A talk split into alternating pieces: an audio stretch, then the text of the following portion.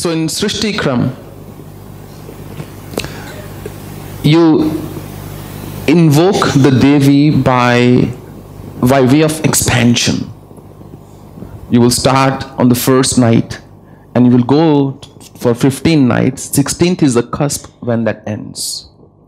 Kameshwari, Bhagmalini, Nityakulinda, Berunda, Vahinivasni, Mahavijeshwari, Shivduti, Turita, Nitya, Nilpataka, Vijaya, Swarmangala, Jwalamalini, Chitra, Mahanitya. Nityan Mahanitya. 15 Devis. Each night you invoke one Devi. And on the 16th you invoke the Devi, Mother Goddess. Her appearance is momentary. Only an extraordinary, extraordinary practitioner can hold the form of Devi for any more than a moment. Because she is in the cusp of that date.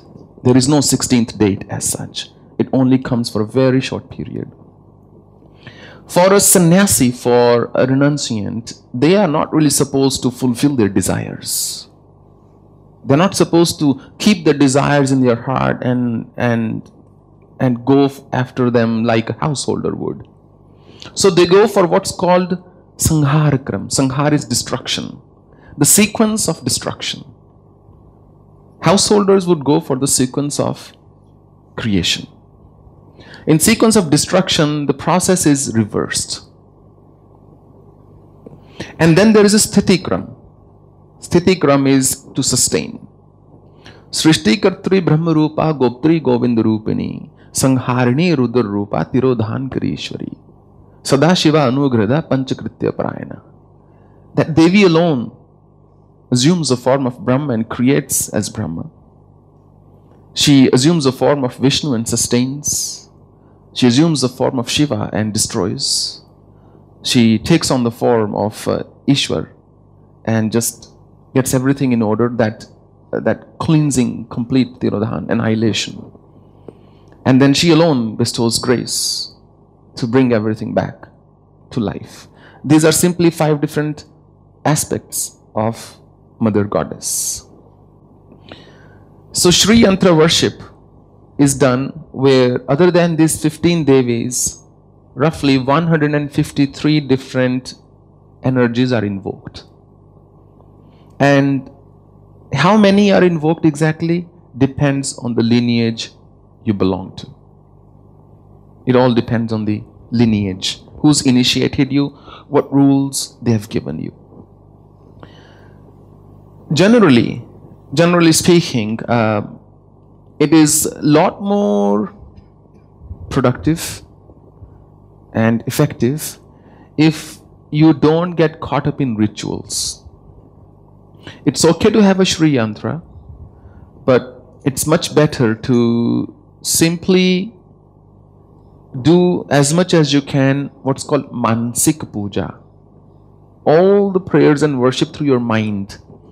So, because that requires very good concentration.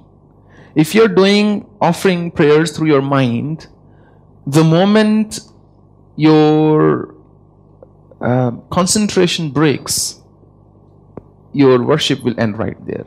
In external worship, if I'm using ingredients, I might just be, you know, putting stuff and on Sri Yantra and thinking about hundred things, just flipping pages and offering, you know, samarpyami, tarpyami, all those things. That has no meaning in real sadhana. Because my mind is not there. My mind is not at goddess's feet. My mind, in my heart, there is no goddess at the moment. I'm more worried about ingredients. I'm more worried about doing the ritual correctly. I'm more worried about uh, maybe other things. Same when people use uh, chanting beads, you know, rosary, they might just go, they're just chanting, for example, Om Namah Shivaya, Om Namah Shivaya, Om Namah Shivaya, and they're just thinking of million other things. It's a senseless practice. It's okay in the beginning, but it has no meaning. It is not going to help you evolve spiritually, and that is why, if you look at so many people who well into the twilight of their life, they remain impure, they remain angry, they get mad at people, they have uh, all the desires that a young one would have, they are afflicted by jealousy, by lust, by everything. in spite of the fact that they've been chanting and praying and, and doing everything for decades. Why those impurities still remain? Because they turned that into only an external process. Unless we work on continuously work on self purification, no vidya, no mantra, no ritual, no puja of any kind, no prayer, no recital, no chanting is ever going to yield any results. Everything's going to be very temporary. You might come here, feel good for a few days or a week or two, you go back. The moment you're out on the main road and old tendencies will come and start grabbing you again. By the time you go back to the world, the challenges are against you. You're against, up against all those challenges again. So I am not against rituals at all. But you can't just make them your everything. Somewhere along the line, you have to rise above rituals. And second, on the path of mantra sadhana and Sri Vidya in particular,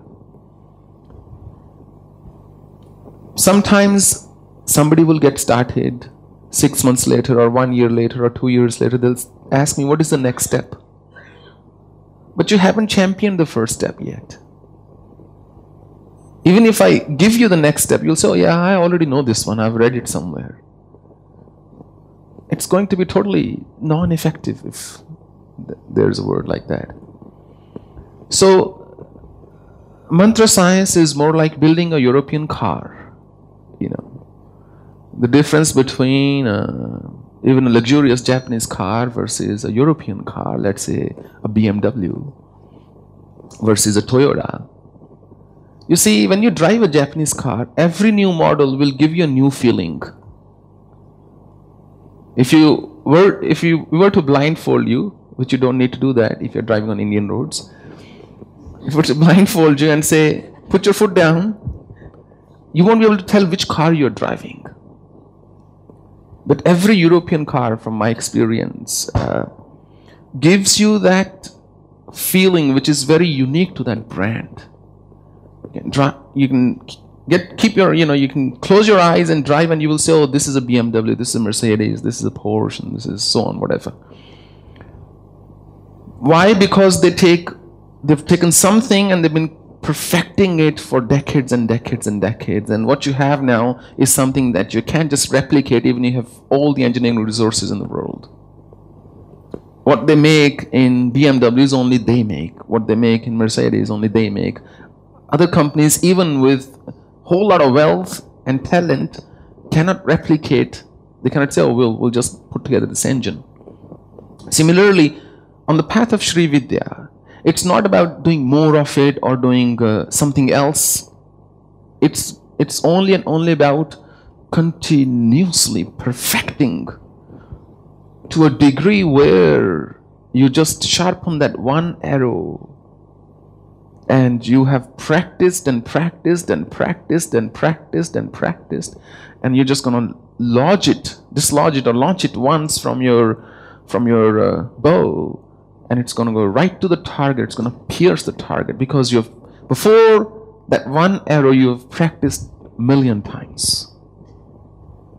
That is the core requirement of success on the path of mantras in Sri Vidya that I am going to keep perfecting it and Sri Vidya can be practiced one of the rare tantric Mahavidyas that can also be practiced the Vedic way, which involves Sri Suktam.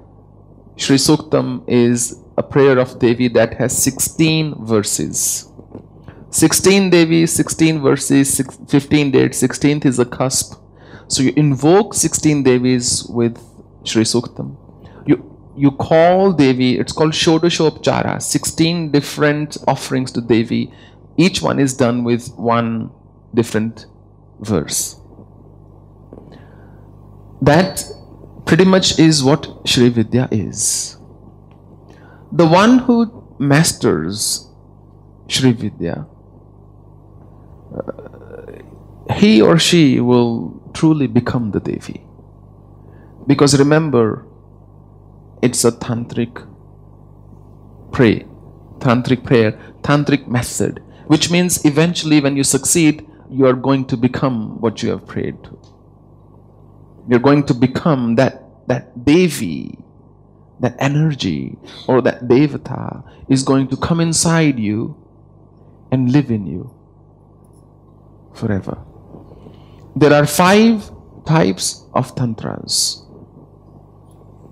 One is called Vaishnav tantras. That's only about praying to Hari, Sri Hari, Bhagwan Vishnu, from a tantric perspective. Second is called Shaiv Tantra, invoking Shiva from a tantric perspective, so Shiva comes and lives in you. Third is called Shakt Tantra, invoking Devi. So Sri Vidya falls in the third category. And fourth is Saur Tantra. Saur is solar, sun.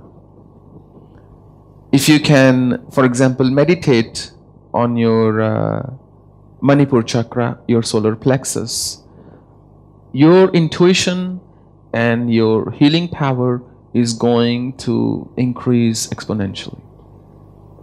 One way to sharpen your intuition is to meditate on your Manipur chakra. And fifth tantra is called Ganapatya Tantra, which is Ganesha, Ganapati. All my life I've done Tantra sadhana across all five using various schools which I talked about the other day, which is not really relevant right now, whether that's Dakshinachar, Vamachar, Kaulachar, Samayachar, Mishrachar, or Divyachar. So when you do Sri Vidya Upasana, sadhana, it's done either in Veer Bhava, which means the the temperament of a warrior that I am going to fight it through. Or you can do it in Pashubhava, the temperament of an animal who has gone kind of blind and just recklessly pursuing. Somebody's gone mad and I'm just going to keep digging, keep digging. Doesn't matter how many stones, how many rocks, how many beds of what kind of rock. I'm just going to keep going, keep going. Maybe I'm going to get somewhere. Or it could be done with Divya Bhava. In Divya Bhava, Divya is a divine sentiment. So this is how that Sri Vidya is invoked. It's a whole, uh, it's a complete science in its own right, complete with cause and effect relationship. The benefit of Sri Vidya, you asked, is uh, once you become the Devi, you can well imagine the benefit. Still, I have to give you a little word of caution here. It does not mean that the challenges of the world will not remain for you because remember, you have invoked the Devi, not the other person. You are living in a different world, but they are still living in their own world. So the challenges will still remain. But confusions will go away from your life. A supreme, superb uh, clarity will, will take birth in you. And you will know what I'm supposed to do, how I'm supposed to act, behave, react, think, speak, eat, sleep live under all circumstances, under any circumstances. The ability to heal, the ability to just see through people like you would see through a very clean glass. It's all just byproduct. It in fact holds no meaning eventually. Uh, at that time. Another thing I would like to tell you, which uh, please pay attention to this because it's very important. It's so easy to get fascinated hearing some esoteric stuff or something you have to do in the woods or some yantra and all those things and uh, hearing all this mystical stuff it's very easy to get fascinated and think yeah forget krishna forget hari now i'm going after devi. I'm going to sri vidya. Or i'm going this way. That's just as ignorant as being a complete non-believer. Because you can get to the same outcome even praying to any form at all. Even a simple mantra of Om Namah Shivaya, or even a simple Gayatri mantra, or even Hare Krishna Maha Mantra, or mantra of Ambe Hare Jagdambe Hare. All of these are capable of invoking in you the same dormant energy that's lying inside you. It's not just Sri Vidya what does happen is the kind of newness you're able to retain in an elaborate worship, which may or may not be tantric, helps you remain focused a bit more. My first vision of God, my first vision of Kali, and before then had nothing to do with Sri Vidya the first siddhis that came had nothing to do with Sri Vidya. My first experience of deep samadhi had nothing to do with Sri Vidya. So, what I want to say is don't make your faith so shaky that uh, somebody says, Oh, now Sri Vidya, so this is in fashion. Okay, I'll start. I'll start doing this now people think some weird sounding mantras have some special powers. No. It all depends on how much effort you've put in in invoking a mantra, how much faith you have in your guru, in your lineage, and truly, at the end of the day, what exactly are you expecting from your mantra? That clarity needs to be there. And if you truly want to have peace of mind and succeed in your life, first of all, work, give the best you can to your effort uh, uh, in terms of your karma. And secondly, equally importantly, keep it simple. As it is, there is enough confusion. When I was in the woods, I used to do my puja on Shri Yantra. But my puja was all mansik. I would do my nyasa and I would do my mudras, hand locks, and uh, various, you know, placing the mantra throughout your body. And Sri Yantra, I would just do the whole. It's called Avarana Puja. Avaran is a cover. So mantra has many levels, cover, and you have to go inside or go from inside to outside depending on how you are praying or worshipping.